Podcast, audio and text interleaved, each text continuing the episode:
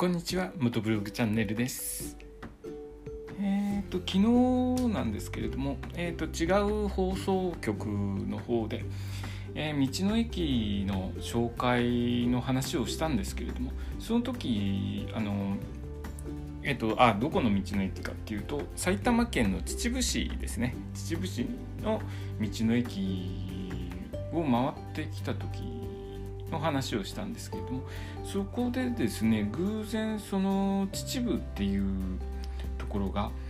アニメの「あの日見た花の名前を僕たちはまだ知らない」の舞台だったということに気がついたんですね。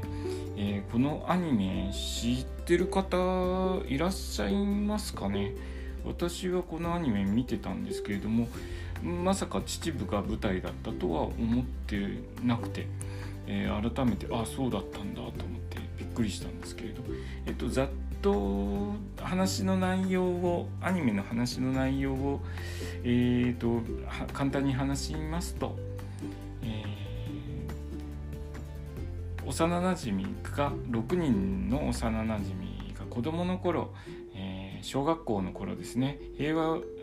超平和バスターズという名前のグループを結成して秘密基地に集まって遊ぶ間柄だったんですね。しかし突然あの一人の女の子の事故死をきっかけに、えー、彼らの間に距離が生じてしまい、えー、その平和バスターズは決別、えーそれぞれ後悔や未練を追いつつ中学卒業後の現在では疎遠な関係となっていたんですで高校受験に失敗して引きこもり気味の生活を送っていた主人公なんですけれどもそんなカレンのもとにある日死んだはずの女の子が現れ彼女からお願いを叶えてほしいということから始まる話なんですね。で そこであの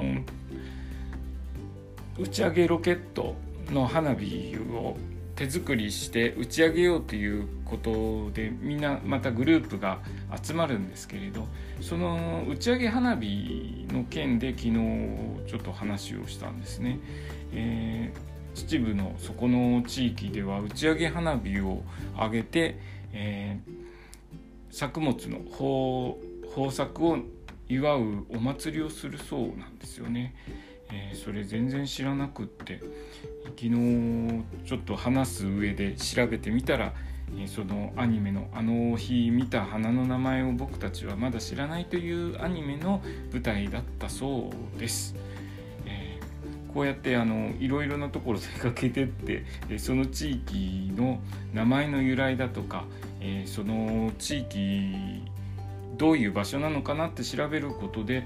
知らないことに気が付くことが多くってとても楽しいですね、えー、月まで走れ38万キロの旅の中でどんどんいろんな知らないことが分かったりとか、えーえーと、知ることができたりとかしてどんどん、えー、物知りになっていくのいくと思います。えーとても知ることっていうのは楽しいことですよね。で今ですねあの YouTube 動画の方の編集も私してるんですけれども YouTube の方で、えー、月まで走れの動画も公開してるんですけどなかなかあの動画編集はかどらないんですね。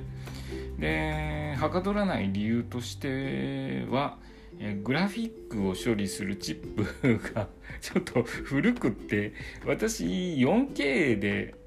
撮影してるんですよね。4K 動画で撮影してるので 4K の動画に対応してないんですよ。で編集するとカクカク なっちゃって。あのいろいろと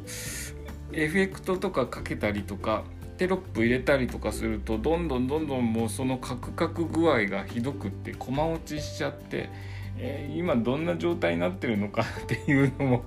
確認しづらい状態で、えー、編集するともう嫌になってきちゃうんですねやってて。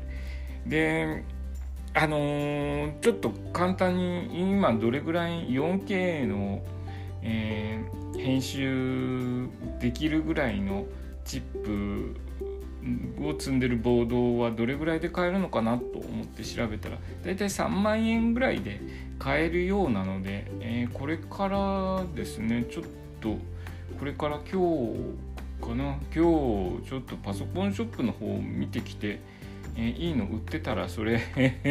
買ってこようかなと思います。もうさすがにカクカク具合が 激しくって編集これちょっと難しいよという状態になっております。であと MacBook Pro ですね。MacBook Pro 最近 M1 チップって言ってとってもあの性能のいいチップを積んでるそうで、えー、それがあればあのノートでも動画編集ができるようになって、えー、まあ、スタバでどやりながら動画編集ができるんで欲しいなと思ってるんですけれどもその MacBook Pro の16インチが9月か10月ぐらいに発売される噂なので、まあ、それも狙っております、えー、今日の話はですねえっ、ー、とあの日見た花の名前を僕たちはまだ知らないの舞台は埼玉県の秩父市だったんですという話でした、え今日の放送もお聴きくださりありがとうございました。それではまた明日。